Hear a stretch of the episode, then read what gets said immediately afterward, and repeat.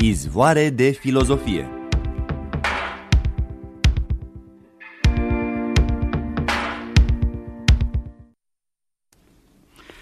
Așa cum uh, vă anunțam în urmă cu câteva momente, întâlnirea noastră de astăzi vă propune o radiografie sonoră, desigur, a unei dezbateri planetare la care participă oameni de știință, eticieni, filozofi, teologi chiar și părți însemnate din ceea ce numim astăzi public cultivat despre etica cercetării științifice, despre corectitudine, eroare onestă, despre fraudă deliberată, despre recunoașterea meritelor și nu în ultimul rând despre valorile concurenței loiale dintre cercetători, inclusiv despre legitimitatea morală a afirmării propriilor interese științifice în dauna altor colegi care au uh, interese proprii de cunoaștere. Uh, trebuie să precizez, dragi iubitori de filozofie, că ideea dezbaterii mi-a fost sugerată de apariția recentă la editura Universității din București a unei lucrări colective, Etica cercetării științifice și proprietatea intelectuală, coordonată de domnul profesor universitar Constantin Stoienescu, prodecan al Facultății de Filozofie al Universității din București, invitatul ediției de astăzi a emisiunii. Îl salut pe domnul Stoinescu, numele dumneavoastră și al meu. Bună ziua, domnule profesor, și bine Vă spun și eu bună ziua, bun găsit. Domnule profesor, etica cercetării și proprietatea intelectuală ne sugerează un titlu care deschide un câmp uh, nou, cel puțin de informare în lumea publicului cultivat. După știința mea, nu cunosc uh, volume care s-au publicat pe tema aceasta, exact o cercetare în conjuncție, etica cercetării pe de o parte, pe de altă parte, uh, proprietatea intelectuală. Vă propun să facem o scurtă radiografie a uh, articolelor din această lucrare și apoi să privim mai adânc în uh, agenda dezbaterii despre care uh, tocmai i-am anunțat pe cei care ne urmăresc acum, vă rog. Apariția acestei cărți este, a spune, rezultatul constituirii în timp, într-o perioadă care se întinde pe durata ultimilor aproape două decenii de activitate în Facultatea de Filozofie, și sunt uh, uh, legate de încercarea noastră de uh, a propune și abordări alternative la uh, anumite analize de tip uh, tradițional care erau făcute în legătură cu uh, știința, cercetarea științifică și uh, firește uh, cunoașterea în, uh, în general. Uh, ei bine, în afară de uh, această uh, abordare tradițională care uh, Uh, era oarecum uh, cunoscută comunității uh, filozofice prin dezvoltarea, aș spune, a unei școli de filozofie analitică în București, în jurul Facultății de Filozofie, m-am gândit împreună cu alți colegi, probabil impulsul a fost în mai multe minți oarecum simultan, la încercarea de a propune o asemenea abordare alternativă care ia în considerare și aspecte de tip sociologic, psihologic, etic în analiza științei. În, în acest sens, aș putea să vorbesc despre cursuri pe care noi le oferim în facultate la nivelul masteratelor facultății noastre, masterate de filozofie teoretică, în care încercăm, de exemplu, să analizăm știința și ca pe o construcție socială. Eu însumi țin un asemenea curs intitulat Construcția socială a științei, în care iau în considerare asemenea abordării ce au în primul rând o caracteristică sociologică. Ei bine, urmarea a fost că în proiectele noastre de cercetare am dezvoltat asemenea abordări și am ajuns treptat și la constituirea unui grup, grup. grup de cercetare din care fac parte și tinerii doctoranzi ai facultății noastre sau tineri care au susținut deja doctoratul și se află într-o etapă de aprofundare.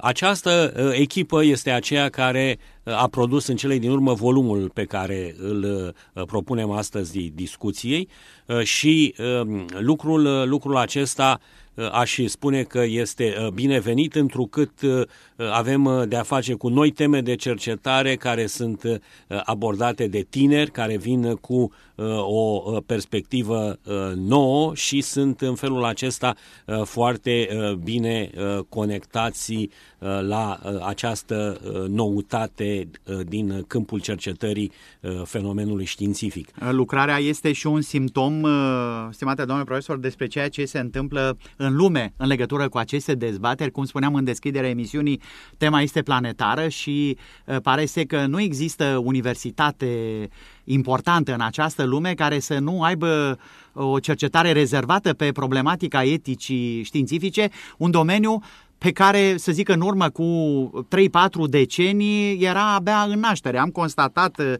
de pildă, că dumneavoastră recompuneți oarecum istoria acestor preocupări plecând de, de la Robert Merton, un, un profesor celebru, a trăit cât secolul 20, a murit în 2004-2005, dacă nu mă înșel, da, uh... profesor la Harvard, profesor la Columbia. Și aș vrea să vorbim puțin despre geneza uh, acestei uh, Uh, acestui câmp de cercetare și apoi uh, firește că revenim și asupra volumului. Da, este un punct de vedere pe care îl susțin nu doar eu, uh, acela că Robert Merton, profesor la universitățile pe care le-ați menționat, nu este doar un precursor al acestui domeniu de cercetare, ci chiar acela care formulează unele dintre primele ipoteze de lucru. El este un cercetător al Uh, științei uh, moderne și în uh, acest context este acela care elaborează anumite metode de cercetare sociologică a științei care nu fusese utilizată până la uh, acea dată uh, și uh, aceasta îl, îl ajută pe el să uh, ajungă și la formularea unor noi ipoteze de lucru, care deschide un uh, nou câmp de cercetare în uh, domeniul Uh, sociologiei științei. El este cel care uh, propune uh, analiza științei în context, Uh, aș spune că până uh, la Mertor teoria științifică era în primul rând sub uh, influența pozitivismului logic al cercului de la Viena, era analizată în primul rând din punct de vedere logic, din, după criteriile coerenței, consistenței logice. Deci oamenii priveau în interiorul științei da. la, ce, la fenomenele care se întâmplă în interiorul științei, Considerau, făcând abstracție că uh, uh, ea de e felul în care este în ea plasată în societate. Adică analizau uh, teoria ca un sistem de enunțuri și erau preocupați de relațiile logice dintre uh, enunțuri.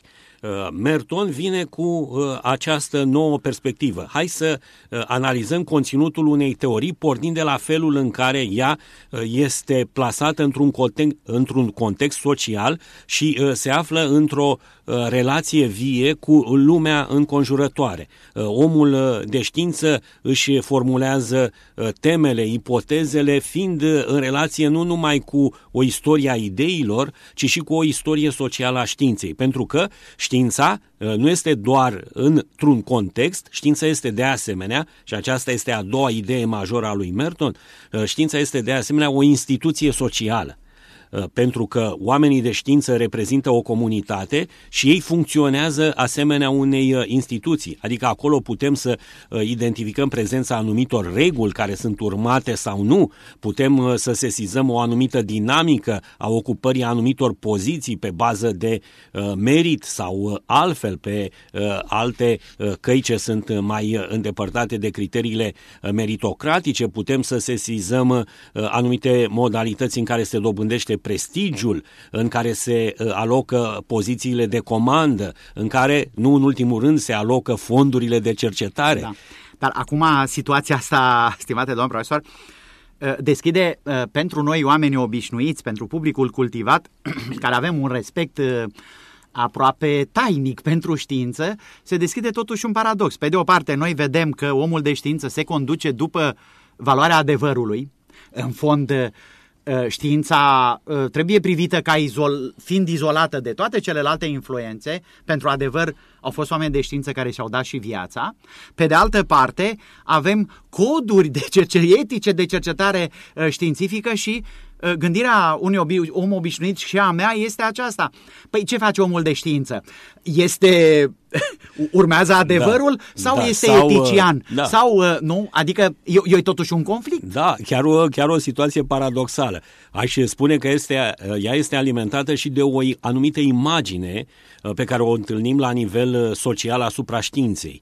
Nu? Ă, știința și comunitatea științifică, putem spune, are o imagine foarte bună, o imagine uh, favorabilă. Nu? Ă, este comunitatea științifică este considerată la nivelul opiniei publice drept cea mai meritocratică comunitate, nu? În care uh, avem uh, de a face cu criterii foarte clare de, de selecție. selecție și uh, prin, prin urmare n-am avea nici o îndoială asupra structurii unei asemenea comunități.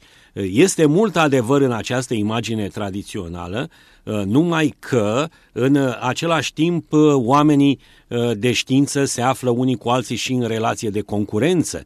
Ei doresc, de exemplu, să fie cei din tâi care fac anumite descoperiri, nu? Fiecare om de știință ar dori să fie primul care face o anumită descoperire, câștigând în felul acesta competiția cu ceilalți.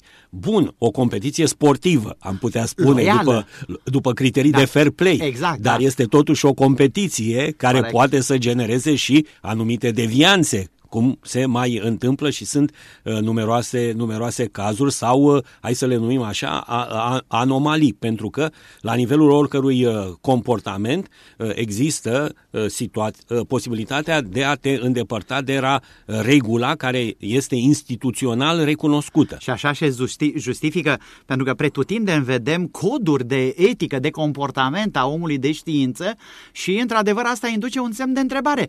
Pentru că inițial te gândești, bine, doamne, până spune și omul de știință este gândit ca un da, presupus da, infractor. Da, adică întrebarea ar fi de ce au nevoie și oamenii de știință oamenii de, de asemenea de, coduri de un etice. Cod etic. Adică ei, prin însăși natura activității exact, lor, exact, nu ar trebui exact, oare să da. respecte da. regulile? Păi da. Ei bine, uite că lucrurile sunt ceva mai complicate și lucrul acesta a început să fie sizat de câteva decenii de către uh, cercetători. Am avea de-a face așadar cu o uh, tensiune, am putea spune, între, uh, pe de o parte, năzuința spre adevăr a omului de știință și, pe de altă parte, dorința sa de a se Uh, de a avea prestigiu, de a-i se recunoaște meritele, de a ocupa așadar un uh, loc cât mai în față în ierarhia științifică. El uh, țintește adevărul, dar în această căutare a adevărului este dispus să concureze cu colegii săi. Care... Da, asta nu s-a întâmplat și în tradiție, domnule profesor.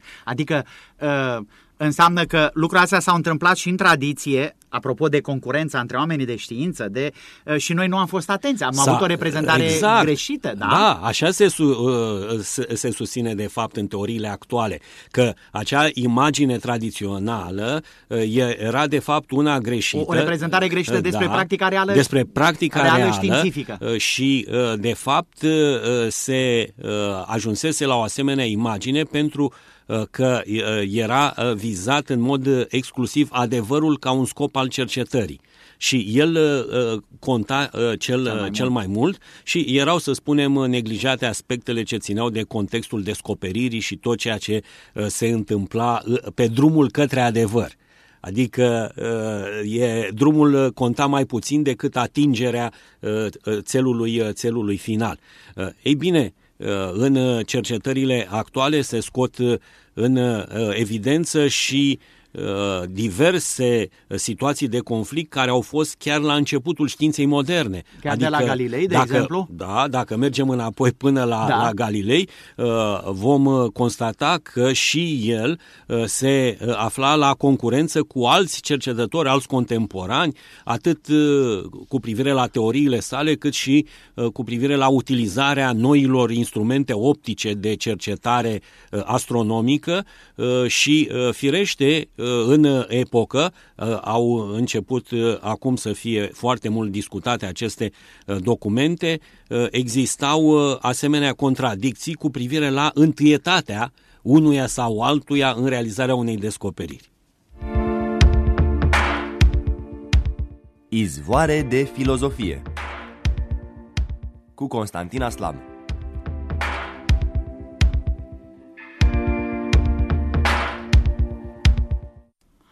cum remarcați, dragi prieteni, uh, dialoghez împreună cu domnul profesor universitar Constantin Stoienescu despre agenda dezbaterilor din domeniul eticii cercetării științifice, despre ce înseamnă corectitudine, eroare, despre fraudă peste câteva momente, despre recunoașterea meritelor și despre valorile concurenței reale, adică despre ceea ce astăzi uh, echipe interdisciplinare formate din oameni de știință, din eticieni, din filozofi, încearcă să uh, deslușească mai bine felul în care se comportă omul de știință în laborator și felul în care laboratorul însuși trebuie tratat ca pe o instituție socială care se supune unor, uh, uh, unor, uh, unor valori uh, de natură morală, de natură etică.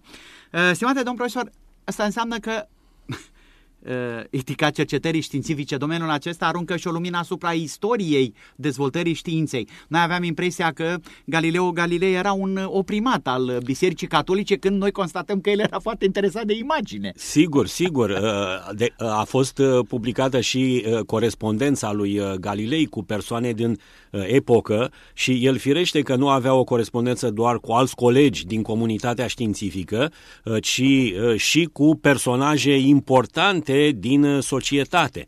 Uh, cu alte cuvinte, el uh, încerca să creeze o imagine favorabilă asupra cercetărilor sale, încerca să arate că cercetările sale aduc prestigiu și că aceste cercetări merită să fie încurajate, să fie recunoscute și de altfel, așa se explică acum acel climat favorabil care este creat în jurul științei moderne, pentru că știința modernă nu se dezvoltă doar prin ea însăși, ci și pentru că este încurajată de societate. Cu, cu alte cuvinte, există forțe sociale, există o comandă socială pentru a face știință. Vă propun să revenim în prezentul punctual și să discutăm despre lucrare. Dacă îmi permiteți, am să trec foarte repede în revistă Sigur. echipa. În primul rând, Lucrarea se deschide cu un articol al regretatului profesor Mihai Radu Solcan, pe care l-am evocat în ultimele uh, săptămâni, uh, despre două etici în tehnologia informației și o să revenim asupra acestui articol cheie pentru înțelegerea întregului volum. Apoi, uh, domnișoara Doina Cristina Rusu vorbește despre critica autorității și folosirea resurselor în uh, surselor de citare în știință pe cazul lui Francis Bacon. Dumneavoastră faceți o prezentare a teoriei lui Merton asupra genezei Uh, cercetărilor de da. etică în știință. Uh, colega Lavinia Marin, Universitatea și problema proprietății intelectuale, Lavinia Marin este și cea care uh, susține cu inima deschisă blogul emisiunii Zvoare de Filozofie. Cristina Voina o analiză, Voina, o analiză critică a brevetelor din perspectiva ontologiei sociale, Constantin Vică, modelul democratic al internetului și programele libere, Radu Uscai, o analiză filozofică a legii privind uh, invențiile din România, în sfârșit Ionel Muscalu despre OSIM și câteva experiențe trăite.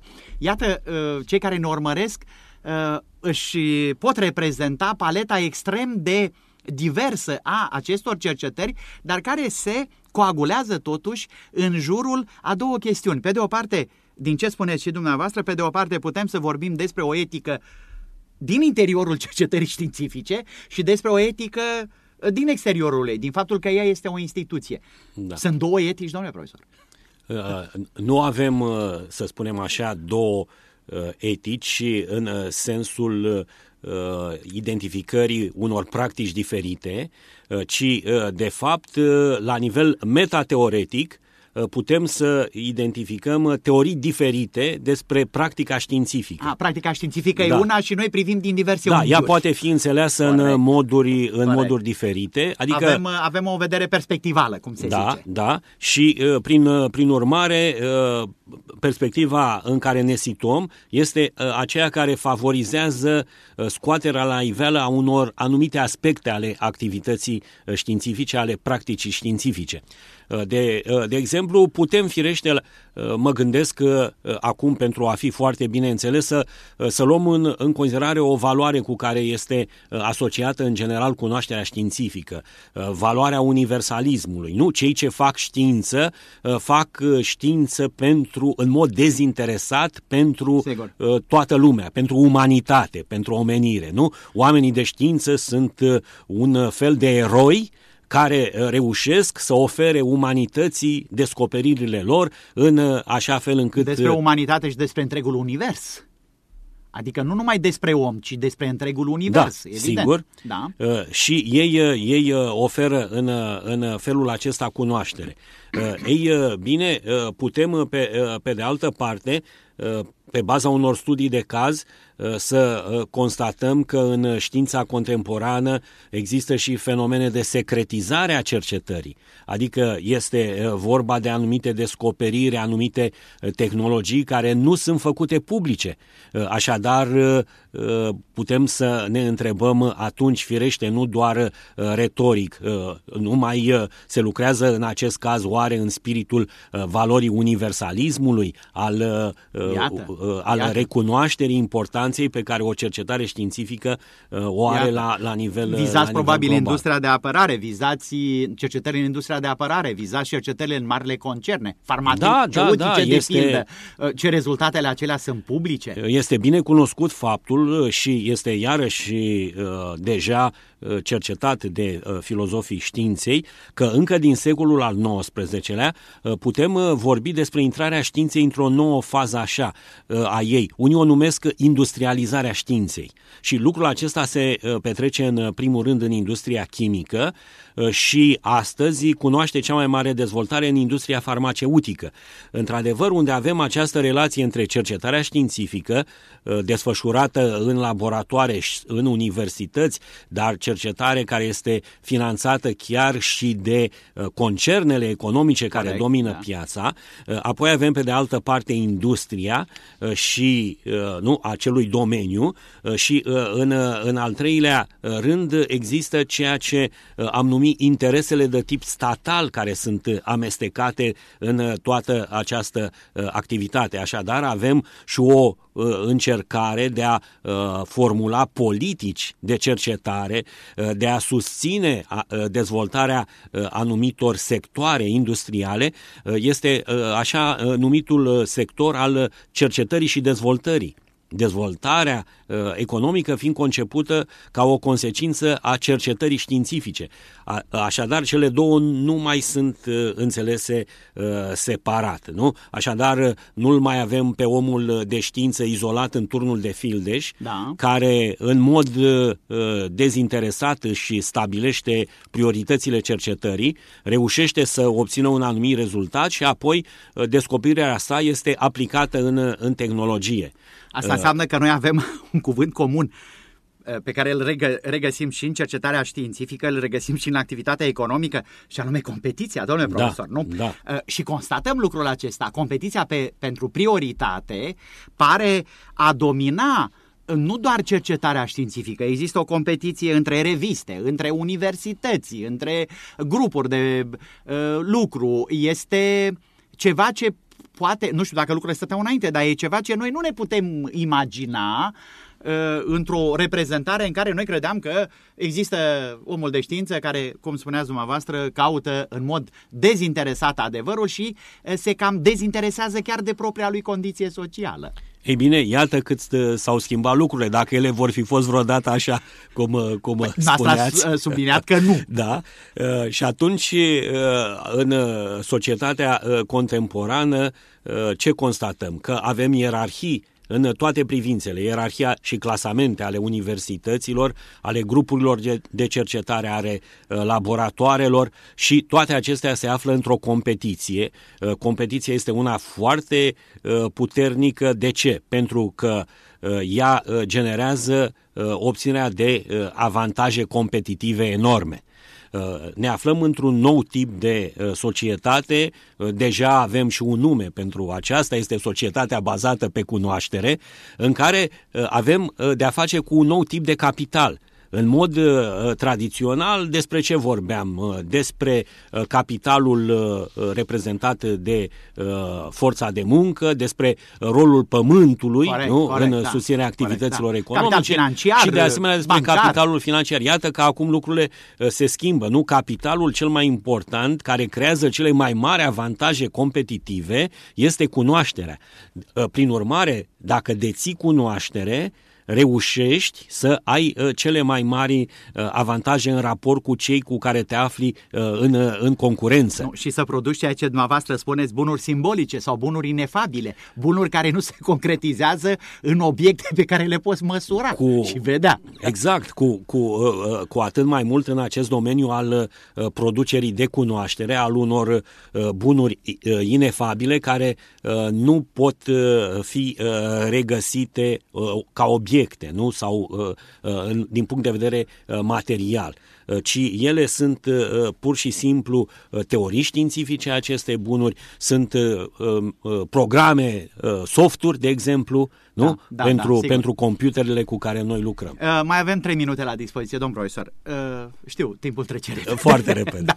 uh, aș vrea să nu pierdem ideea aceasta de competiție, poate că uh, despre uh, comportamentele aberante, despre plagiat, despre... O să facem o altă dezbatere, că în timpul acesta nu putem Da. să vorbim despre În trei toate minute lucrurile. ar Exact. fi multe de Uh, aș, spus. aș vrea să coborâm în România, stimate domn profesor, pentru că și la noi cercetarea științifică este organizată pe principiul competițional și aici eu vă întreb dacă este etic, pentru că eu știu care sunt discuțiile în interiorul comunității umaniștilor și a celor oameni de știință, cum vedeți dumneavoastră, ca un expert în uh, etica cercetării științifice, disproporția aceasta de alocare de fonduri între cercetarea științifică destinată științelor naturii și a celor sociale, dacă eu am o bună radiografie și expertiză. Da. Uh, Trei minute, două Într-adevăr, minute. aici avem uh, o mare problemă aceea a alocării fondurilor pentru domenii diferite de cercetare uh, și iată că în prezent, în uh, România contemporană, uh, regăsim un uh, conflict vechi de când știința și vechi de când uh, cercetarea între umani și tehnicieni. Uh, Conflictul ăsta uh, este interesant, uh, uh, istoric îl găsim și în uh, Renaștere uh, și iată uh, continuă Tot cu până... renașterea începem, domn profesor, Uh, da? uh, O, o, o, o, o să facem o dezbatere, vă rog, într-un minut. Da, o să facem o dezbatere separată, Și vă rog. uh, uh, cu, cu alte uh, cuvinte, nu este ceva, ceva nou ce se întâmplă doar acum sau doar la noi. Uh, Este uh, ceva ce, ce ține de uh, separarea cercetării științifice pe domenii, de concurența dintre aceste domenii uh, și de modul în care fiecare uh, grup de cercetare încearcă să obțină fondurile necesare cercetării. Uh, Cu promisiunea că voi reveni cu domnul profesor Constantin Stoinescu, care ne-a onorat astăzi cu prezența, pentru a deschide subiectul acesta care a conflictului din renaștere, spune domnia sa, dintre uh, oamenii de știință care se ocupă de științele naturii și umaniști. Ei bine, cu această promisiune vom încheia ediția din această săptămână. Ne reauzim vinerea viitoare între două orele 14-14.40. Vă mulțumesc pentru participare la uh, emisiunea noastră. Constantin Aslam vă dorește ca de obicei gând bun, vorbă bună, faptă bună. Io sono sempre stato tu, che anche quando non c'eri, ti avevo nei pensieri. Tu sei sempre stata mia, che quando ti ho incontrata ho subito capito che noi, immensamente noi,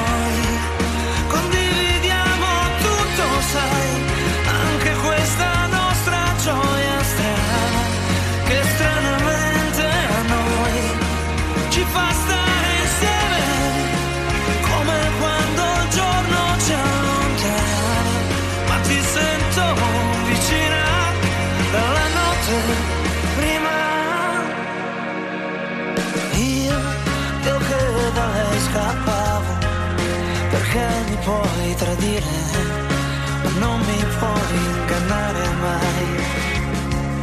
Ma tu quel giorno mi hai incontrato, per mano mi hai portato, fino a scrivermi dentro